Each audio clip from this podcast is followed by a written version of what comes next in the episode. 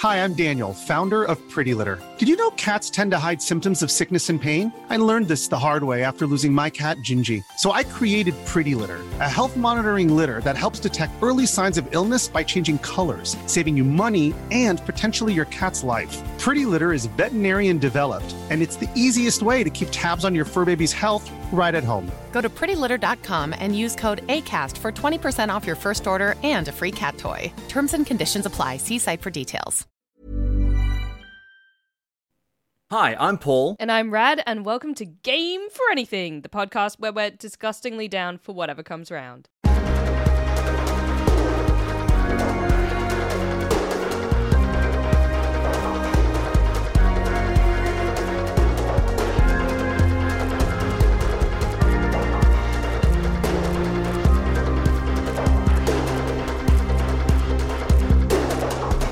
On today's episode, it's almost Halloween, so we're talking with the geniuses behind Alan Wake 2, the spooky AF sequel everyone is talking about, and the sticky sequel everyone is talking about, Spider Man 2. Mmm, get spooky, get sticky.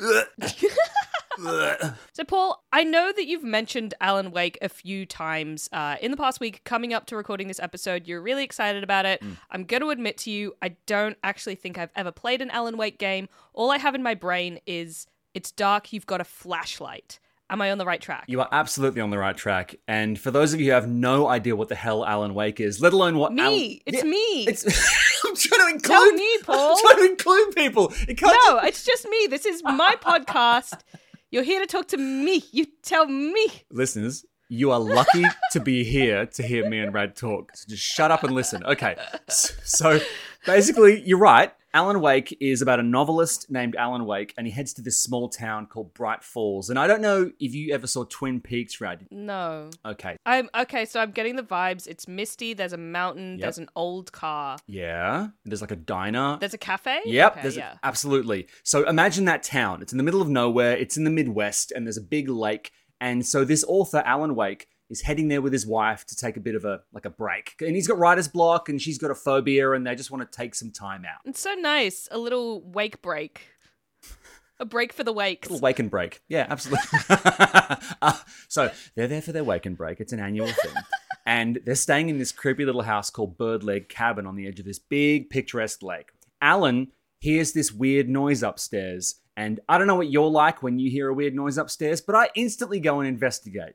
What do you do? No. Well- no, I believe that I will be staying right where I am, thank you. Also, you don't have an upstairs, so you'd be going onto the roof, and that's just not safe. No, I would be going into the uh, apartment upstairs and saying hello to my neighbors whose names I don't know, but I'm pretty sure they're gay. Okay, well, let's just flyer them after the show and get them subscribing and listening to Game for Anything. So, Alan hears a weird noise upstairs and he goes up to investigate. Then he wakes up on the side of the road a week later with no memory of what's happened over the previous week, but he's surrounded by the pages of a scary book that he apparently wrote during that week Ooh. and has no memory of. So, the town that he's in, uh, Bright Falls, is beset by monsters, which, as you pointed out, can only be killed by shining a flashlight on them.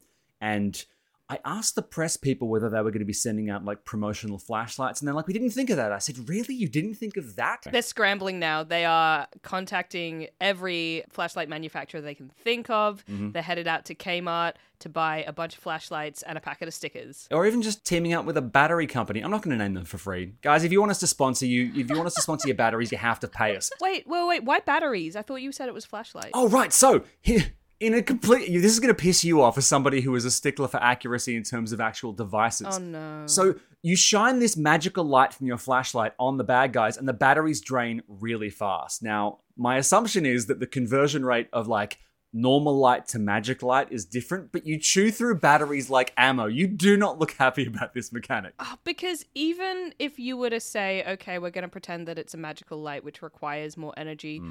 I'm no electrician, but I don't think that you can like increase the output of a battery just by the device requiring more power. You would simply need to put more batteries at once in. Right. You would need to actually. Oh my god, Paul, Yeah.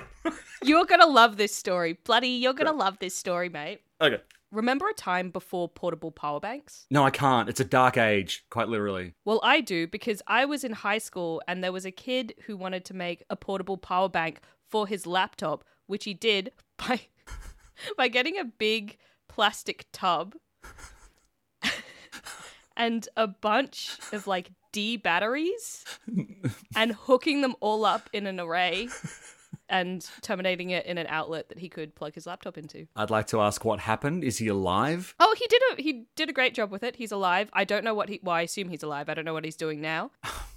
I knew you'd be annoyed by the battery thing, but in the game, it seems like the world he's in is sort of affected by his book that he wrote. And I think in the book, he wrote a way to kill the monsters. And the way he described it in the book was you use flashlights to weaken them. So it feels sort of like a magical realist thing. But anyway, he teamed, you're still shaking your head. That's fine. But he could have just written "You kill the monsters" by winking at them. Yeah, which is, I mean, but how are you Give going him a little boom boom. chuck a battery in your mouth, wink, the battery gets used up in one go. It's a single shot. You don't need to use a battery. Like, there's no more battery or part. What? I, I just really want batteries involved. Okay, fine, fine. Paul loves batteries. Woo woo. Let's keep going. Did you ever touch a double D battery? double D. Did you ever touch one of those batteries to your tongue? Paul. what? He said the titty letters. Uh, Energizer, please sponsor us. Listen, do did you ever touch the battery? Those big. no, I'm not a psycho. Is it a double D? I don't. Hang on. Is it? I don't think it is. I don't think it is, dude. I think you've just. If it is, I think you're over sexualizing the batteries right now. if I look up double D battery, it is double D. You're the dirty one. Okay. It is. But the fact that you didn't know. Okay, ignorance. There's no excuse for ignorance. Anyway, uh, where were we? Jesus Christ, batteries. So, uh, Alan Wake and the sheriff basically head back into town together. And Alan's like, Look, I'm here with my wife and we're staying at this house on the lake. And the sheriff's like, Okay. And they get to the lake and the house isn't there. And the sheriff's like, There was a house there, but this was an active volcano back in the 70s and the house was destroyed in the 70s. So I don't know where the f- you were staying. And that's kind of the premise. So Alan is stuck in a world which is made up of the scary stories he tells. And at the end of the first game, he gets stuck there for good. And that was 13 years ago. So fans of the series have been waiting 13 goddamn years to get Alan out of this dark place. So Alan Wake 2 follows Alan as he escapes from that place, but you also spend half the game playing as an FBI agent called Saga Anderson, and she's in Bright Falls to investigate a cult. So you hop between both characters. Where is his wife at this juncture in time? You know, I think he's really worried because when he went into the dark place, an evil version of him got out. So for 13 years, there's been a bad Alan Wake out in the world, sort of doing terrible oh, shit as him. Bro, Yeah, I know. there might be evil Alan babies by now. I don't like it. No. I don't like it. It's spooky and it's scary, but what I did was I had all these questions, so I hopped on the phone to talk with Sam Lake, who's the creator of Alan Wake and Alan Wake 2 and Control and Max Payne and all the other games that Remedy's been doing for the past few years. But he also wrote the game and he's in it as one of the characters. And He's I- the lake. He's so he's been sloshing around in the game, and I also talked to Kyle Rowley, who's the game director, and he was the lead designer for Cyberpunk 2077. Hmm. So they were both sitting there at the end of a very long junket in a room in New York, and I talked to them about Alan Wake 2. Sam, Kyle, thank you so much for joining us on Game for Anything today. Alan Wake 2 is obviously something that we're all very, very excited about. Aaron Sorkin said that in any good story, you have three basic acts. In the first act, you chase the hero up the tree. In the second act, you throw rocks at the hero. And in the third act, you get them down from the tree. You appear to have paused Alan Wake's story mid rock throwing. What have some of the challenges been in kind of finally getting him down from the tree, so to speak? I think it has worked. Like like looking back now, a lot of frustrations along the way, trying to make like get the sequel going Mm. and failing. Uh, but but it's it's perfect. Like it's clear from the laws of drama that that him doing his sacrifice and ending up stuck in the dark place, it could not be easy for him to get out. And us proceeding in real time in our universe, now he's been stuck for 13 years when the game begins, which is feels right. Like like that's you know he has suffered a lot. We have suffered a lot. Sam has suffered a lot. So so it, it, it all worked out beautifully. This this is how it should have gone. Like everybody is stuck in the dark place for 13 years, and then we'll see like what now, I think it seems kind of cruel to have him come out in 2023, dude. Like it's not the best time. well, like uh, we let let's see what happens. Like, yeah, but he has been missing a long time, and obviously, the longer the wait, the bigger the kind of fan anticipation. Are either of you worried about the weight of expectation? We care. We care a lot. I would feel. I'm sure that yeah, I'm I'm really hoping we will surprise the fans in many ways. There is a lot of stuff packed into this, and hopefully quite a bit of it is a surprise.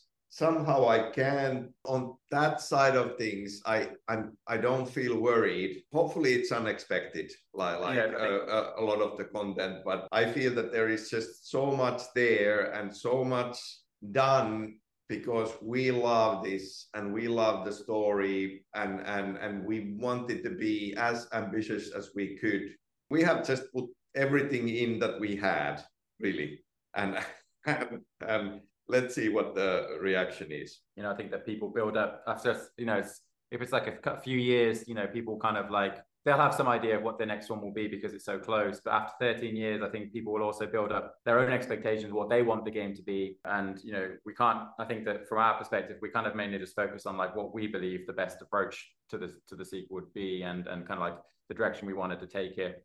I do think it will as Sam said, I think that people will be surprised a bit about some a lot of the, some of the stuff that we have in the game, but in a good way. And, and then again, I do truly feel that this feels will fe- feel like coming back home in many ways for our longtime fans. It's a new thing, but it, I'm sure that tonally and for a lot of the content, it's very recognizably a remedy game. Fear is a real core kind of mechanic of this, not just in the storytelling or the gameplay, but it's a game about fear, and it certainly scares the crap out of me. What scares that I'm asking you this at the end of a long day on a junket, but what scares you both the most? What scares you both the most? What frightens you? And did you inject any real world fears, whether it's in a gameplay level or a writing level, into the game? Uh, yeah, I mean, like, yeah, there, there is a lot to fear.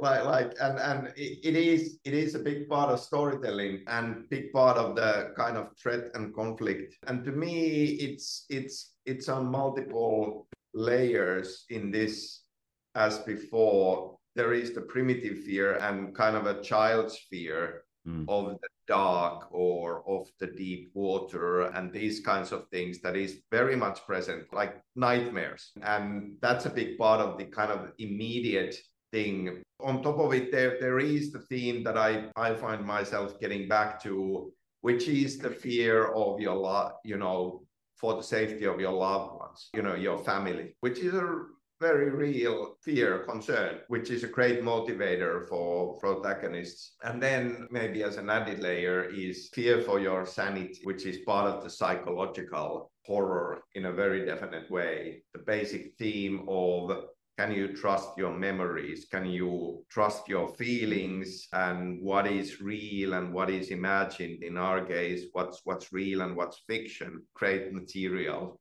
mm.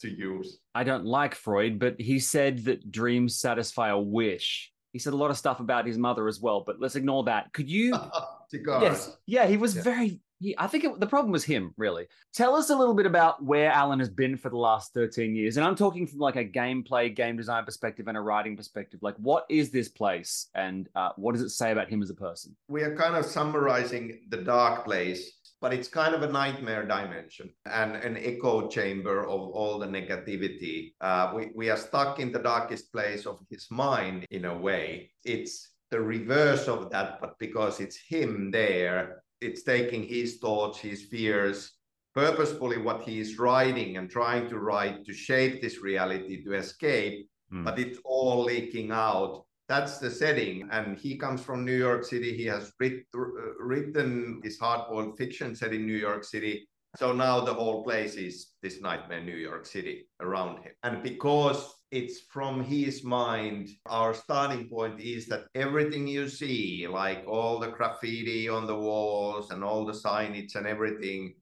is from his head and and kind of then has a symbolic meaning, has a you know, it's everywhere you look, it's messages to him. And because it's also like stealing from his mind, he's losing these memories. So he doesn't remember and yet it's all around him. For 13 years, he has written again and again, tried to come up with a story that allows him to escape. We have these fossils of earlier stories lingering there, and he can't remember even what he has written, and now he's at it again. So, so that's the yeah where he finds himself because it's like a dream, like nightmare reality and stuff shifts around a lot. You know, I think from a gameplay experience, we we wanted to kind of lean into that, and obviously, you know, the idea that he's a writer and like trying to find mechanics that it gives us like a lot of flexibility and room to build mechanics where we are shifting the space around him, creating uncertainty, leaning on this idea of paranoia and not being able to trust your environment. So those are the kind of like key uh,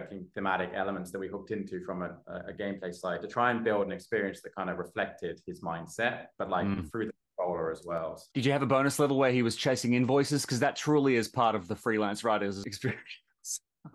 We'll write that down and, and maybe for the next, next one, one then. Yeah. yeah. Please don't. I don't need to relive my traumas. I think that's all the time we have, and I cannot thank you both enough for coming on Game for Anything and chatting. Get some rest, folks. I'll uh, see you on the other side.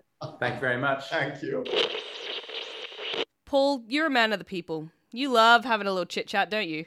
So is Alan Wake 2 actually out now? Alan Wake 2 is, well, this is confusing because we pre record these episodes oh. by a oh. little bit. I've actually just received my code. So, what I'm going to do, listeners and Rad, I'm going to play no, the no hell out of the just game. Rad. Excuse me. Just you. Sorry. Sorry. Everyone shut up. Listen, I'm going to play the game a lot. And then next week, from when you're listening to this, I will present a proper review of the game. Is that okay? Okay, beautiful. I'm excited Great. to hear how his wife is doing, how the other woman in the game is doing, the detective woman um, uh-huh. And those are my priorities. Now I'm worried about the wife. Now all I can think about is Alan Wake's wife, and we need to Stop make sure she's thinking okay. about another man's wife. I really can't win with you today, can I?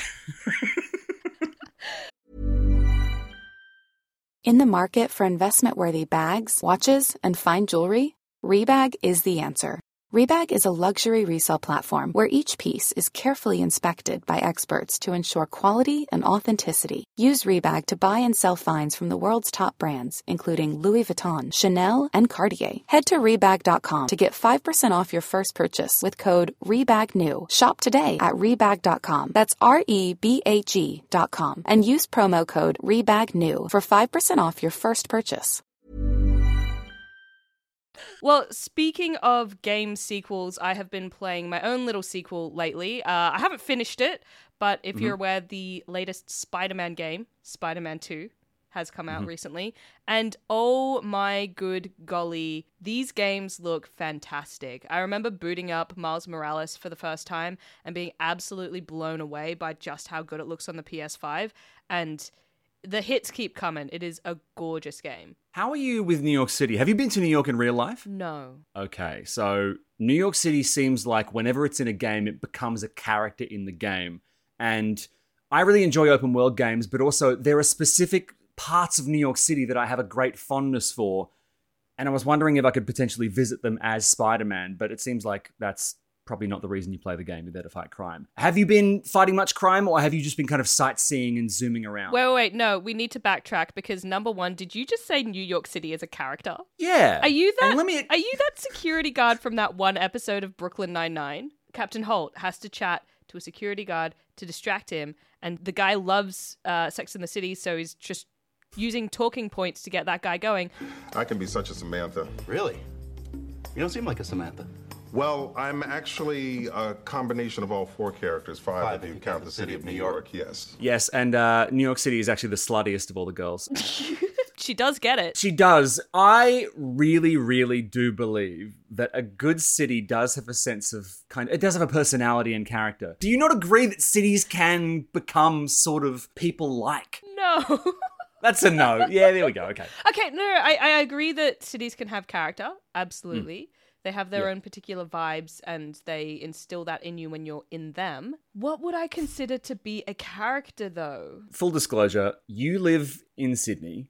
I live in Melbourne. Sydney and Melbourne are often compared to each other uh, quite unfavorably. And the way it was described to me is Sydney is the hot girl who knows she's hot. Melbourne is the bookish, artsy girl who doesn't realize she's hot until she takes her glasses off and shakes her hair out. One's the kind of hipster and one's the surfer. Now, I don't agree with that anymore because both cities have become a lot more nuanced for me. But both cities have such a distinct identity. if you had to compare them to people, types of people. Okay, no, you're right. I see it now. New York City punches. Like What do you legitimate I I feel like if you met New York City as a person, there is like a 30 second window within which you're picking a path as to whether or not you end up getting punched or not. Wow. So New York City is ready to fight. I've never been to New York. but okay. Do you feel like in those 30 seconds there would be anything good happening, or is it just a punch to the face you're looking forward to? Uh, there's also steam coming out of the floor. There is. What is with the steam? Um, isn't it something to do with uh heat in the like subway? Yeah, but I was told recently, and I could be wrong here, that I, th- you know now now that I think about it, this is clearly the stupidest thing I'm ever gonna say. Oh, I can't wait. Okay, go. I heard that all liquid waste that was excess was oh. like boiled off, and that's, that's like the piss, the piss being steamed into the streets. That's not true. Okay, Paul, when you heard that, did you think that's not true or did you think, "Oh, I didn't know that?" I was so tickled by the premise, and I thought again about the logistics that I didn't stop to think whether it was true or not. And now you've gone and repeated it to everyone. Yes, and this is how misinformation gets spread, everybody. And also, speaking of spread, New oh York is having its piss spread via vapor through the streets. Just don't breathe in when you walk past those beautiful, beautiful vents. Yeah, gorgeous. But Spider Man 2, which is actually what I wanted to talk about. I don't know whether or not in the game New York City is replicated faithfully. Do you? I- I think they take quite a bit of pride in, if not making it like a one to one scale New York City, I think what they've done is make it feel like New York City, right? Like it's true to the spirit of New York City. I'm assuming what they do is take key landmarks and then compress the sort of basic architecture between them so that your brain and your whatever, you feel like you're in New York. But I guess what I'm curious about is the New York that you navigate in the city as you're sort of solving crimes and whatnot. Does it ever feel restrictive that you are doing so in one place? Because a lot of games go, you get to fly around, visit different types of places. This is all in New York, just to be clear. Yeah? I don't feel like it feels restrictive, but I'm only a couple of hours in. They do have hmm. different kind of suburbs or areas or boroughs or whatever that you can Yeah. go to that I think they're trying to give different fields and they unlock a little bit more as you go. There is a little bit of variety, but it is just a game that's about a really satisfying gameplay loop where you'll be swinging your way over to one main mish and all of a sudden something will pop up in the corner and be like, oh, there's a brawl happening and you have to go break it up, or there's a photo opportunity here that you can take out your camera and take a photo for the newspaper. Um, so there's a lot that just kind of gets thrown at you randomly to pique your interest and pull your attention, and it keeps you just going. So in that way, I feel like you're not as worried about diversity in your surroundings and what it looks like and going somewhere else. You're more so distracted by the little different missions that you can do. I mean, I'm a big fan of duos working together, as evidenced by working with you on the show. So I'm curious as to how Miles and Peter feel to operate as a duo. Honestly, they're very, very similar. Uh, at least as far as I've played, there's not really any time where you're kind of controlling both or anything like that. You swap between them, and in the start, there's more stuff of them together. But as you go and you kind of settle into the game uh, more broadly, you're just playing one of them and swapping between. They feel very similar to play to me, but I think maybe I'm not. Oh, no, that's not true. I was going to say maybe I'm not the best at feeling those subtle differences. But for example, God of War Ragnarok, uh, you play as Kratos, who is big Spartan dude, very heavy, big muscles, and he feels heavier and a little bit slower. And you also play as Atreus, his son, who's like a skinny little teenager who uses a bow and arrow, and he does feel lighter and more vulnerable and uh, quicker. My point is to say that I do feel things, I promise. but I haven't noticed any major, major differences in how they play. It's more differences in the abilities that they have. So, like, uh, Miles Morales uses electricity, for example, so Yeah. he can do different stuff. You've said to me before that you don't always complete games and that the plot of games does sometimes breeze past you. So I'm curious as to whether, first of all, has the plot grabbed you yet? And secondly, do you intend to finish what seems like a really big game? If I was to describe the plot to you, Peter's getting a job. Okay. I think Harry's up to something. I think this. I don't think this is a spoiler, but I think Harry might have the venom in him, Oh, god damn it, Harry. which was implied early in the game. Yeah. And also, the bad guys have been broken out. Oh, there's a guy who's hunting. He's like a big hunter dude. Oh, Kraven? Yes. Oh, okay. And he's he's broken a bunch of of supervillains out and I think he wants to like find the ultimate fun person to hunt. And that, that's what I've got for you. I think that's pretty accurate. Yeah, I think so. And like you said, the Peter and Miles are sort of a fun-loving duo of neighborhood Spider-Man. So I feel like it's as much about the little stories, like stopping to help the dude who's like dropped his pizza, as it is about stopping the world-ending threats. I don't necessarily think that it's likely that I will finish it for the story. I think if there was any that I was going to, it would have been Miles Morales, which was the not quite spin-off, but the sort of second uh Spider-Man game that wasn't a main sequel. I don't know what you call that. An addendum. It's like a skin tag. I l- it I uh, I really hu- oh But like a good skin tag. I have a few I have a few triggers, Rad, and that's Oh, sorry. just That's interesting. Okay. not a fan of that Yeah. particular phraseology. it's natural. Okay. I'm a big fan of games that are shorter. I mean, of course, the greedy part of me wants as much as possible, right? But give me a condensed experience. Give me a seven hour game any day. I agree. There comes a point where I'm like, the gameplay isn't changing. I've already played this. I don't necessarily need to keep playing it for long stretches to get another sliver of story. Just give me the story. I mean, I mainly play past the story to unlock all the skins. I am such a fan of hats, costumes, and skins. I'm a skin guy, Oh, then not a skin tag guy. this is getting interesting. Okay. Yeah. Well, th- I think then this game has a lot of appeal for you because there are lots of different skins and suits that you can unlock, and you can also change what color they are. Currently, I've got the cool classic Into the Spider Verse one where he's got his shorts on and his hoodie. Nice. Um, and it's cool. I like it. But I have been thinking a lot in playing this game how it's really interesting that we've come to this space where Xbox versus PlayStation has become a conversation that's going in a different direction, in my opinion. It used to just be this conversation of, oh, which is better? Which do you play, Xbox or PlayStation? But now, what I'm starting to see is them going down two very different directions of the types of games and experiences that they're offering rather than each one just trying to swing their juggernauts of like big games. So, what are the different directions, and like who do they appeal to? I reckon PlayStation has gone in really hard on exclusive IP. So you've got your Last of Us, you've got God of War, you've got Spider Man. Yep. These are all big AAA titles that are so so polished. Ratchet and Clank, even. Um, and I know some of these are timed exclusives, but still, they're really kind of needle pushing games that give you a reason to buy a PlayStation. They give you a reason to opt in and get those games as soon as possible. And they look incredible. Like I know, I know that the Xbox is also very powerful. I've got a Series X. It's fantastic. Yeah. But something on the PlayStation, like games have never looked that good on console. We're not going down PC route. There's too many variables. Yep, of course. Of course. But yeah, games have never looked that good. I've been legitimately blown away multiple times by different PlayStation exclusives. But then you look on the Xbox side, and they've brought in Game Pass, which PlayStation has tried to copy, hmm. I would say unsuccessfully. It's basically a subscription service where you pay a monthly fee and then you get access to an incredibly large library of games and a lot of games on first day release. And it is so beloved that people forget it costs money.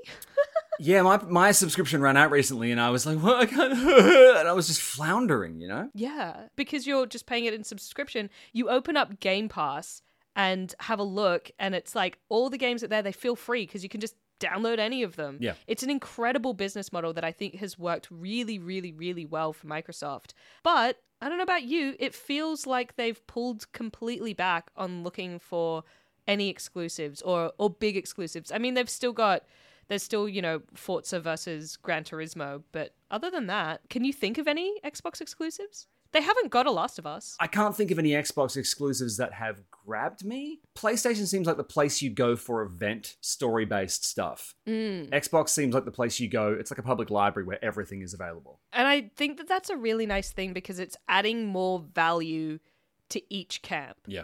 I think when when they're the same, it just feels a little bit like, well, makes it harder to choose. But now when you're like, okay, well, what do I want? Mm. Or if you've got both, there's more of a reason to pick up both. It's kind of like in the same way that Switch or Nintendo in general just stop looking at the market, it feels, and they just go, what do we want to do? And it's a beautiful thing. And you get stupid, weird stuff like Labo, where you had the cardboard that you would buy Oh. in packs and then fold it to make controllers that you put the like little Joy Cons into. Yeah. Very silly, but I'm glad that that exists. And I'm glad when companies step outside the box and do their own thing rather than trying to compete in one specific field with other companies who are just doing the same thing. Yes, absolutely. And for me, the Xbox PlayStation competition divide, whatever you want to call it, really does seem a bit like the Melbourne Sydney thing. Both are doing very different things. You can enjoy both on their own merits. You probably can't afford to live in both at once. That's crazy. You should probably just pick one and appreciate the other for what it's good at. I don't know what the Switch is in this metaphor. Canberra. You think it's Canberra? Oh boy, okay. Midway. Yeah, Canberra is, I would say, less beloved than the Switch, but it does certainly march to the beat of its own drum. Paul, are you Xbox or PlayStation? Uh, look, I'm only Xbox because I have an Xbox. I don't have a PlayStation. I want a PlayStation.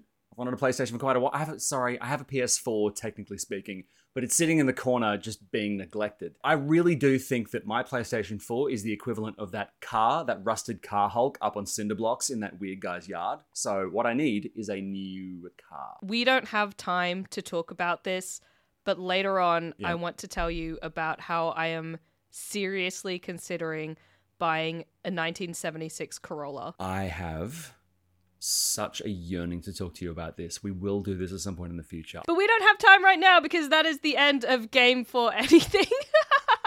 Paul, we have gone long. We have to end this episode. Have we gone long? Don't give me that look. Yeah, we have. We've gone from a D to a double D, so we're going to have to run. We have. Thank you so much for listening, and we will see you next week for more Game for Anything. Bye, everyone.